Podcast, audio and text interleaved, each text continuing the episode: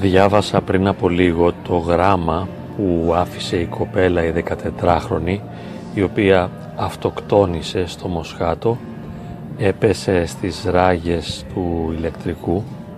Είναι κάτι φοβερό αυτό.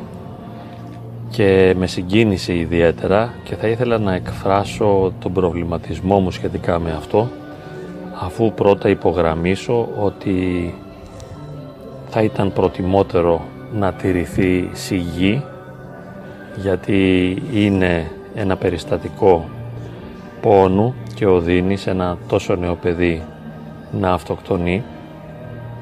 Απ' την άλλη μεριά αισθάνομαι ότι ίσως αυτά τα λίγα λόγια που θα πω μπορεί να είναι και μια απόδοση τιμής προς το κορίτσι αυτό και βέβαια είναι υποκειμενικές οι αντιλήψεις μου και όσα εκφράσω είναι υποκειμενικά. Δεν θέλω να είμαι απόλυτος δεν θέλω να προσβάλλω κανένα. Θέλω να κάνω μια γενικότερη αναφορά στους ακατάλληλους έρωτες. Επειδή και πρόσφατα διαβάζω ποίηματα του Διονυσίου Σολομού και ασχολούμαι με τη ζωή του. Εχθές πάλι διάβασα ότι ο Σολομός ήταν γιος μιας υπηρέτριας του Σολομού που λεγόταν Αγγελική Νίκλη και αυτή η κοπέλα ήταν υπηρέτρια, την είχε αγοράσει ο Σολομός ο οποίος ε, στα 70 του ε, είχε σχέση μαζί της. Την κοπέλα την πήρε όταν ήταν 13 χρονών. Πιστεύω ότι ήταν ανήλικη όταν αυτός ο ηλικιωμένος κύριος είχε εξωσυζυγική σχέση μαζί της. Και όταν επρόκειτο να πεθάνει την προηγούμενη μέρα πριν από το θάνατό του την παντρεύτηκε και νομιμοποίησε τη σχέση του με την μικρή Αγγελική η οποία νομίζω τότε είχε πάει 23 ετών γιατί είχαν περάσει και κάποια χρόνια είχε πεθάνει και η σύζυγος που είχε ο Σολομός και μετά παντρεύτηκε τη μητέρα του Διονυσίου Σολομού. Είχε κάνει κι άλλο ένα παιδί μαζί της είχε δύο παιδιά με αυτή την μικρούλα την Αγγελική Νίκλη και βέβαια επρόκειτο για έναν παράνομο απαράδεκτο για τα σημερινά δεδομένα δεσμό, σχέση σεξουαλική η οποία έδωσε ως καρπό τον μεγαλύτερο εθνικό ποιητή, το Διονύσιο Σολομό. Βέβαια και άλλοι μεγάλοι άνδρες και ήρωες της Επανάστασης και πολύ σπουδαίοι και διάσημοι άνθρωποι έχουν γεννηθεί ή έχουν συνάψει σχέσεις απαράδεκτες για τα κοινωνικά δεδομένα.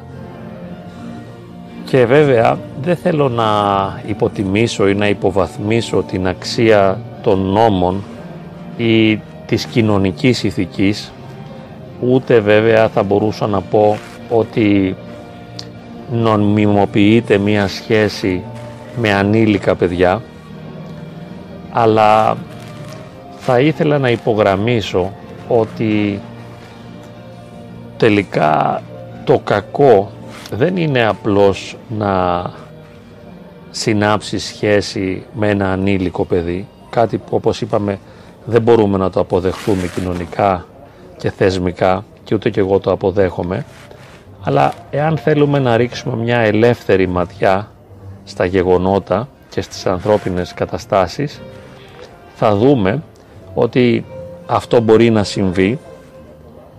Και επίσης θα δούμε ότι υπάρχουν πολλές άλλες σχέσεις με ενήλικες γυναίκες, με ενήλικες ανθρώπους οι οποίοι εμπεριέχουν στοιχεία εξαπάτησης και δόλου, συνειδητού και υποσυνείδητου δόλου και απάτης πολύ περισσότερο από κάποιες περιπτώσεις των ατόμων οι οποίοι συνάπτουν σχέσεις με ανήλικα άτομα.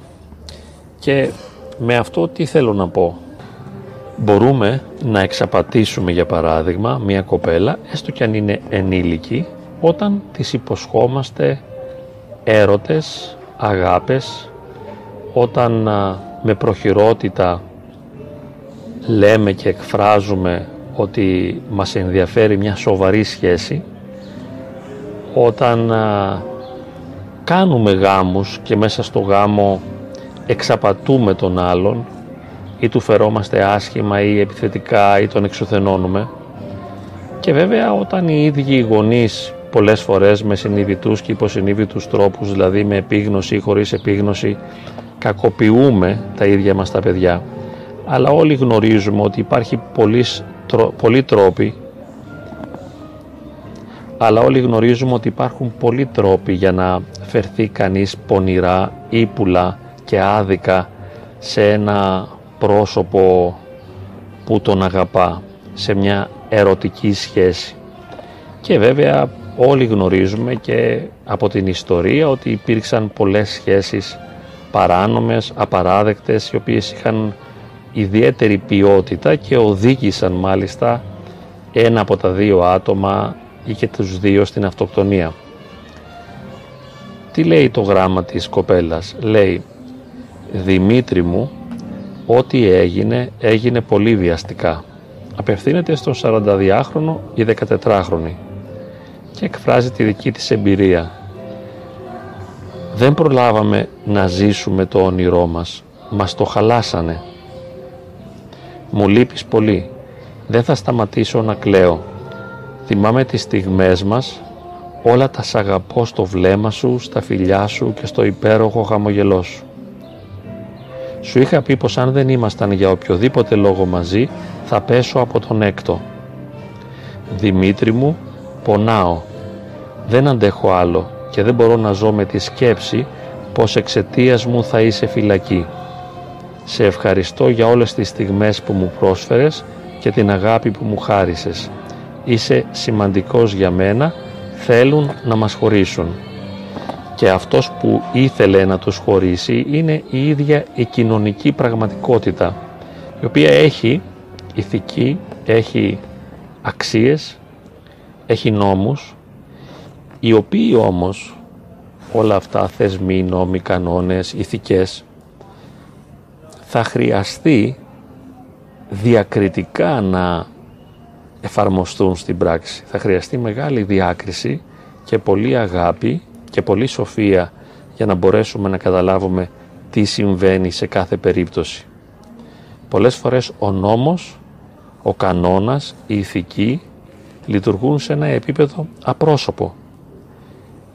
Για παράδειγμα ο νόμος που σωστά απαγορεύει τη σχέση με ταξί ενός ενήλικου ατόμου και μιας ανήλικης όμως δεν μπορεί ο νόμος να καταλάβει το νόημα των λόγων της κοπέλας και τα βιώματα τα οποία προϋποθέτουν αυτό το λόγο.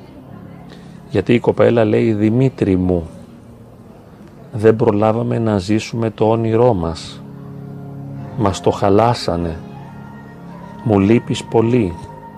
Δεν θα σταματήσω να κλαίω. Θυμάμαι τις στιγμές μας όλα τα σ' αγαπώ στο βλέμμα σου, στα φιλιά σου και στο υπέροχο χαμογελό σου. Βλέπουμε λοιπόν μια κοπέλα που αγαπά αληθινά, η εμπειρία της δεν είναι ψευδής, δεν έχει σημασία το γεγονός ότι είναι ανήλικη, αυτό που βιώνει και αισθάνεται είναι αληθινό, είναι έρωτας, είναι αγάπη. Τον λέει Δημήτρη μου και έχει ένα όνειρο που θέλει να ζήσει μαζί της. Και επειδή τον συνέλαβαν προφανώς, λέει «Μου λείπεις πολύ, δεν μπορώ να σταματήσω να κλαίω». Και εδώ με ποιητικό τρόπο κάνει αυτή τη διατύπωση «Θυμάμαι τις στιγμές μας, όλα τα σ' αγαπώ στο βλέμμα σου, στα φιλιά σου και στο υπέροχο χαμογελό σου». Είναι μια υπέροχη ποιητική διατύπωση της ερωτικής εμπειρίας. Και όπως είπε, μας το χαλάσανε και εγώ σου είχα πει πως αν δεν ήμασταν μαζί για οποιοδήποτε λόγο θα πέσω από τον έκτο. Πονάω, Δημήτρη μου, δεν αντέχω και δεν μπορώ να ζω με τη σκέψη πως εξαιτίας μου θα είσαι φυλακή. Φανταστείτε τώρα ένα ερωτευμένο πρόσωπο, ένα κορίτσι αγνό, παρθενικό που ζει την πρώτη της έντονη ερωτική εμπειρία η οποία έχει αυθεντικότητα να αισθάνεται ότι όχι μόνο αναγκαστικά χάνει τον αγαπημένο της εξαιτίας των θεσμών, της ηθικής, της κοινωνικής νοοτροπίας και τον νόμο αλλά θα μπει στη φυλακή ο αγαπημένος της εξαιτίας της. Και του είχε πει δεν μπορώ να ζήσω χωρίς εσένα. Θα πέσω από τον έκτο και έπεσε εκεί στο τρένο το οποίο είναι ένας φρικτός θάνατος ένας πολύ φρικτός θάνατος κάποτε που ήμουν ε, νέος 19 χρονών ήθελα να έρθω αντιμέτωπος με το θάνατο και πήγα μόνος μου σε ένα νεκροτομείο στην Ανάσταση που λέμε στο νεκροταφείο που βρίσκεται στο Κερατσίνι και ζήτησα να δω κάποιον πεθαμένο και είπα ψέματα ότι είμαι φοιτητής της ιατρικής για να με αφήσουν. Και ήταν μια κοπέλα που την είχε πατήσει στο τρένο και μου έδειξαν αυτήν. Ήρθε εκεί ένας κύριος που ήταν εκεί βοηθός, δεν ξέρω τι ήταν και μου εξήγησε μερικά πράγματα, αλλά εγώ είχα μείνει ε, τρομοκρατημένος και έκθαμος μπροστά στο μυστήριο αυτό της διαλύσεως ας πούμε της κοπέλας από το τρένο στο οποίο είχε πέσει. Το θυμήθηκα και αυτό, ένας σφιχτός θάνατος. Αλλά κοιτάξτε, για να τολμήσει ένα τέτοιον θάνατο η κοπέλα ήταν ήδη κομμάτια, ήταν ήδη συντετριμένη και κομματιασμένη. Δηλαδή σε ένα ψυχικό βιωματικό επίπεδο είχε ήδη υποστεί αυτή την οδύνη, την είχε ήδη πατήσει το τρένο και γι' αυτό μπόρεσε να το κάνει. Δηλαδή αυτό που βίωνε σε ένα επίπεδο ψυχολογικό το πραγμάτωσε και σε ένα επίπεδο σωματικό. Άλλωστε πολλές φορές συμβαίνει οι νέοι ιδίως να αυτοτραυματίζονται προσεκτικά βέβαια και έτσι σωματοποιούν τον πόνο. Δηλαδή είμαι απογοητευμένος από έναν έρωτα, από τη ζωή μου, από τους γονείς μου και κάνω κάποιες χαρακές στο δέρμα μου και εκφράζω και εκδηλώνω σε ένα σωματικό επίπεδο αυτό το βίωμα.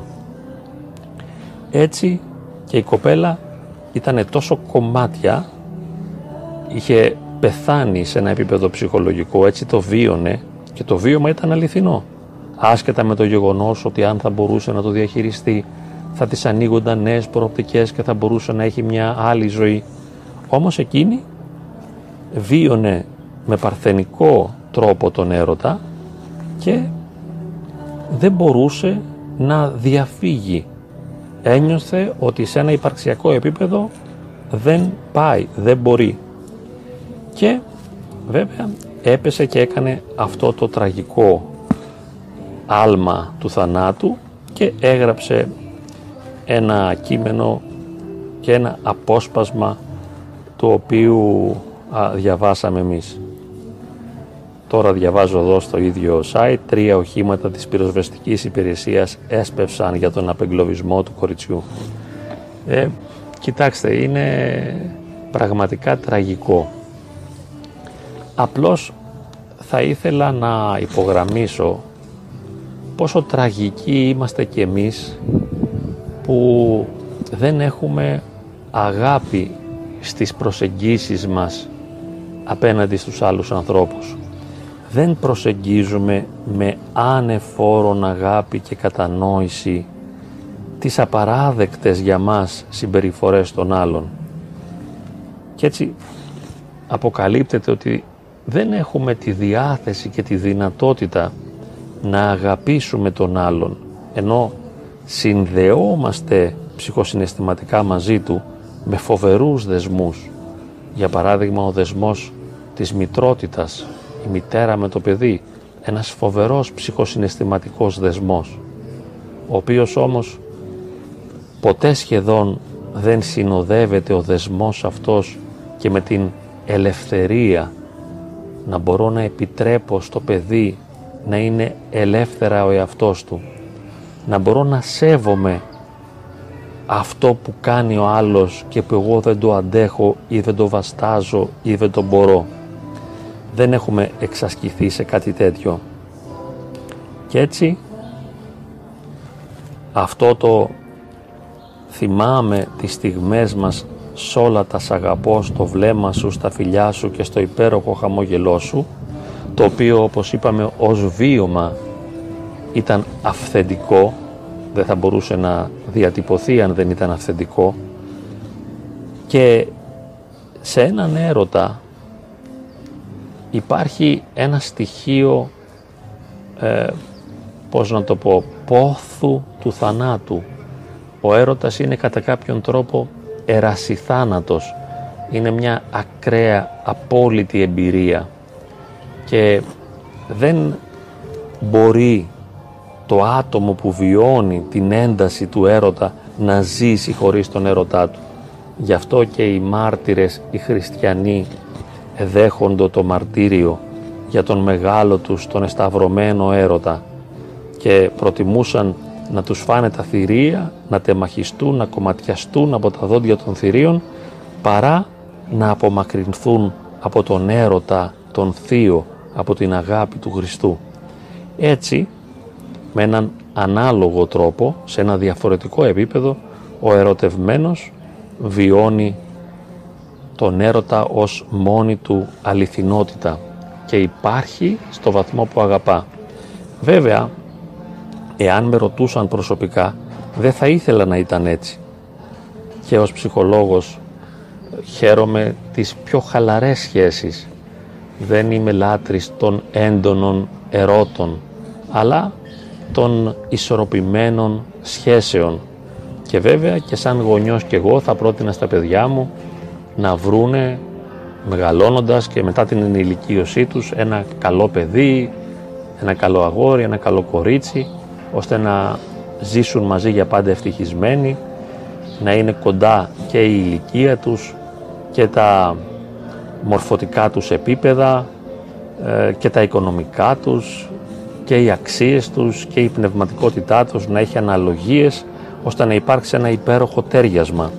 Αλλά η ιστορία της ανθρωπότητας μας διδάσκει κάτι εντελώς διαφορετικό ότι ο έρωτας είναι τυφλός, είναι απόλυτος, τα θέλει όλα, αρκεί να διαβάσουμε τους μεγάλους ποιητές και εγώ μπορώ να πω ότι αυτή η μικρή κοπέλα είναι μια μεγάλη ποιήτρια και την θαυμάζω πραγματικά για τον τρόπο που διατυπώνει αυτό το οποίο επικυρώνει κιόλας με το θάνατό της Θυμάμαι τις στιγμές μας, όλα τα σ' αγαπώ στο βλέμμα σου, στα φιλιά σου και στο υπέροχο χαμογελό σου.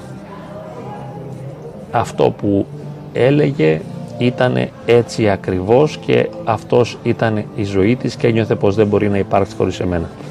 Το λέω και πάλι, εγώ δεν θα ήθελα να συμβαίνει αυτό, ούτε θα ήθελα να έχει σχέση με το 42χρονο, θα περίμενα να πάει πρώτα 20 χρονών, 18, 25 και μετά να συνάψει μια σχέση. Θα ήθελα να έχει και παρθενία μέχρι τότε, θα ήθελα και το αγόρι να έχει παρθενία, ώστε να ξεκινήσουν μαζί και να ζήσουν τον έρωτα και την αγάπη και μετά να περάσουν στη θυσιαστική αγάπη της σχέσης και του γάμου. Αλλά αυτά είναι δικά μου θελήματα, είναι δική μου νοοτροπία, είναι οι δικές μου αξίες. Τι σχέση έχει με την πραγματικότητα; Και με τη δική μου πραγματικότητα, γιατί και εγώ βέβαια πρώτος προδίδω τις αξίες μου και τα πιστεύω μου. Αλλά τι μπορεί να απαιτήσει κανείς και από ένα μικρό παιδί; Υπογραμμίζω δύο πράγματα και κλείνω. Πρώτον ότι καλώς υπάρχουν οι νόμοι, οι κοινωνικές και οι ηθικές αξίες, αλλά εάν δεν μπουν κάτω από την αγάπη και τη διάκριση, μας οδηγούν σε λανθασμένα συμπεράσματα και αποφάσεις και επιλογές. Θα πρέπει να υπάγονται όλα στην αγάπη και στην ελευθερία και να τα προσεγγίζουμε όλα με αγάπη και καλοσύνη και με σεβασμό στην εμπειρία του άλλου. Μια υπογράμμιση ακόμα ότι αυτό που θεωρώ προσωπικά φρικτό είναι τους βιασμούς των ανηλίκων οι οποίοι δυστυχώς συμβαίνουν από συγγενικά πρόσωπα πολλές φορές από τον πατέρα Έχω ακούσει και από τη μητέρα προς το παιδί σε προσωπική συνεδρία και από, από θείους, από ξαδέλφια, από αδέλφια. Οι περιπτώσεις δηλαδή που δεν παίζει ο άλλος με το κορίτσι, το ανήλικο των 6-7 χρονών, των 4, των 3 ή των 2, που είναι εντελώς διαφορετικό με το 14 που έχει διαμορφωθεί ως γυναίκα σωματικά τουλάχιστον αλλά ασκεί βία και ενοχοποιεί και παραβιάζει το θέλημα του άλλου και το κάνει παρά τη θέληση του άλλου. Εκεί λοιπόν είναι το τραγικό γεγονός όταν ένας ενήλικας και ένας ανήλικος ακόμη. Να παραβιάσει έναν άλλο ανήλικο, να του ασκήσει bullying, ερωτικό, σεξουαλικό ή οποιοδήποτε άλλο bullying. Και να του επιβληθεί. Εκεί λοιπόν βέβαια σίγουρα θα πρέπει να υπάρχει τιμωρία γιατί ο άλλος βιάζει τον, την προσωπικότητα του παιδιού. Κακοποιεί το παιδί κατ' επανάληψη. Ε, βέβαια μήπως είναι μόνο η σεξουαλική κακοποίηση. Δεν είναι κακοποίηση ενός ανηλίκου το να τον ενοχοποιούμε συνεχώς το να τον κρίνουμε αυστηρά το να το επιβάλλουμε με το ζόρι το θέλημά μας. Ή βέβαια και το να μην του βάζουμε καθόλου όρια το να είμαστε μακριά του το να μην υπάρχουμε δίπλα του. Υπάρχουν άπειρες μορφές κακοποίησης αλλά εμείς πιανόμαστε καμιά φορά από μία και υπερβάλλουμε. Εδώ λοιπόν δεν πρέπει να ξεχνάμε ότι σε αυτόν τον απαράδεκτο έρωτα με την πολύ μεγάλη αυτή διαφορά ηλικίας και την ανήλικη κοπέλα είχαμε όμως έναν αυθεντικό έρωτα. Και επιτρέψτε μου να υποστηρίξω και πάντα μπορεί να κάνω και λάθος, εκφράζω υποκειμενικές αντιλήψεις μπορεί ε, και ο ενήλικας να ένιωθε τόσο τρυφερά συναισθήματα για την κοπέλα. Γιατί αλλιώς πώς θα μπορούσε να τα βιώσει η κοπέλα μόνη της αυτά; Δεν αναφέρεται σε σεξουαλικότητα. Και πόσοι σύζυγοι οι οποίοι θα κρίνουν το 42χρονο που εγώ πιστεύω ότι αγάπησε και αυτός την κοπέλα κακός κοινωνικά και ηθικά και πνευματικά και χριστιανικά πόσοι ενήλικοι αντί να αγαπούν τον άντρα τους και τη γυναίκα τους τους μισούν φέρονται άσχημα αρνούνται τη σεξουαλικότητα ή χρησιμοποιούν ο ένας τον άλλον στη σεξουαλικότητα είτε δηλαδή απορρίπτουν τον άλλον και δεν τον δέχονται σεξουαλικά και δεν του προσφέρουν το σώμα τους, κάτι που είναι τραγικό ή εκπορνεύονται μέσα στο γάμο και ζουν με χιδεότητα τη σεξουαλικότητά τους οι παντρεμένοι βλέποντας τσόντες προσπαθώντας να μιμηθούν όλα αυτά τα πρότυπα και καμιά φορά πόσοι άνθρωποι ακόμα δεν μπαίνουν σε διαστροφές και κάνουν πώς να πω, σχέσεις ε, σεξουαλικές, δύο-τρεις μαζί, τέσσερις μαζί, ανταλλάσσουν ζευγάρια και εμείς λέμε αυτό είναι νόμιμο. Περίμενε. Εντάξει, είναι νόμιμο. Αλλά τι σημαίνει αυτό; Είναι ηθικό, έχει αξία, έχει νόημα, έχει σημασία; Και έχει τόση αξία και σημασία όσο το ερωτικό βίωμα της κοπέλας μπροστά στο οποίο προσωπικά υποκλίνομαι. Τον άλλο τον Κύριο δεν τον ξέρω. Δεν μπορώ να τον κρίνω καθόλου, ούτε να τον ενοχοποιήσω. Γιατί δεν είπε η κοπέλα ε, σε μισό γιατί με βίαζες, γιατί με κορόιδευες, γιατί με εξαπατούσες. Αν άφηνε ένα τέτοιο γράμμα, οπωσδήποτε θα έπρεπε να τιμωρηθεί αυτός ο ενήλικας.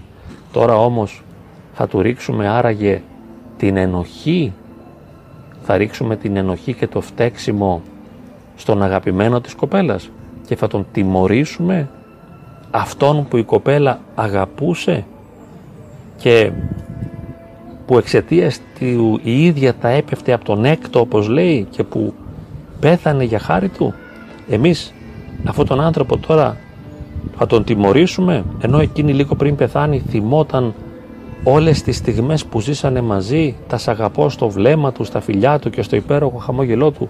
Θα τον τιμωρήσουμε; Ας τον τιμωρήσουμε. Εγώ δεν, θα, δεν είμαι δικαστής δεν θα παρέμβω σε τίποτα.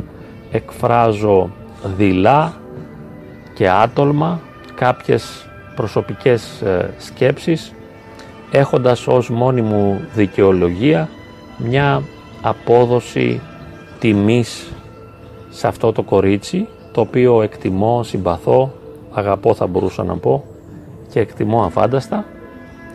Και επίσης η πρόταση που κάνω είναι για προβληματισμό. Γιατί υπάρχουν σήμερα πολλοί τρόποι να είναι κανείς και νόμιμος και κοινωνικά αποδεκτός και να ακολουθεί τυπικά κάποιες ηθικές αξίες ενώ μέσα του να κυριαρχεί διαστροφή, πάθη, καταστάσεις ε, φοβερές που δεν θέλω να ονομάσω να πω ότι ένας είναι ένα τέρας εσωτερικά ενώ προς τα έξω είναι ένας κύριος, ένας μάνατζερ, ένας πετυχημένος ένας που νόμιμα πατάει επιπτωμάτων, ένας που εκμεταλλεύεται και χρησιμοποιεί νόμιμα.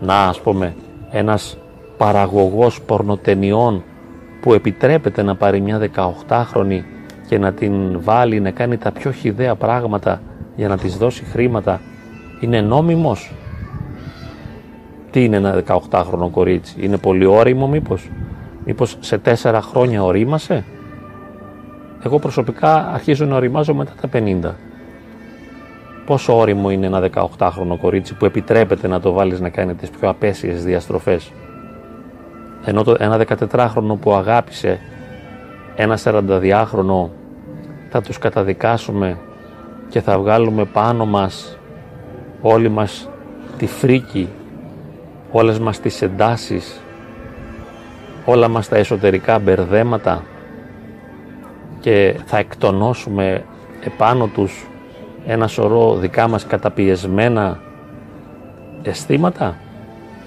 Εγώ λυπάμαι πάρα πολύ πραγματικά για το θάνατο της κοπέλας δεν επικροτώ τίποτα μόνο αγκαλιάζω καρδιακά και εύχομαι για την κοπέλα και συγχωρώ βέβαια και τον 42χρονο ψυχικά. Δεν είμαι νομοθέτης, δεν έχω καμία εξουσία, ούτε θα ήθελα να ήμουν ποτέ νομοθέτης, ούτε δικαστής, ούτε δικηγόρος, ούτε θα ήθελα ποτέ να κρίνω κάποιον, ούτε ως ένορκος σε κανένα δικαστήριο, δεν έχω πάει ποτέ, ούτε θέλω να πάω, να μην κρίνω ποτέ τη συμπεριφορά και τις επιλογές και τη ζωή ενός άλλου ανθρώπου. Εύχομαι πάνω απ' όλα κριτήριο αξιολόγησής μας να γίνουν η αγάπη και η διάκριση.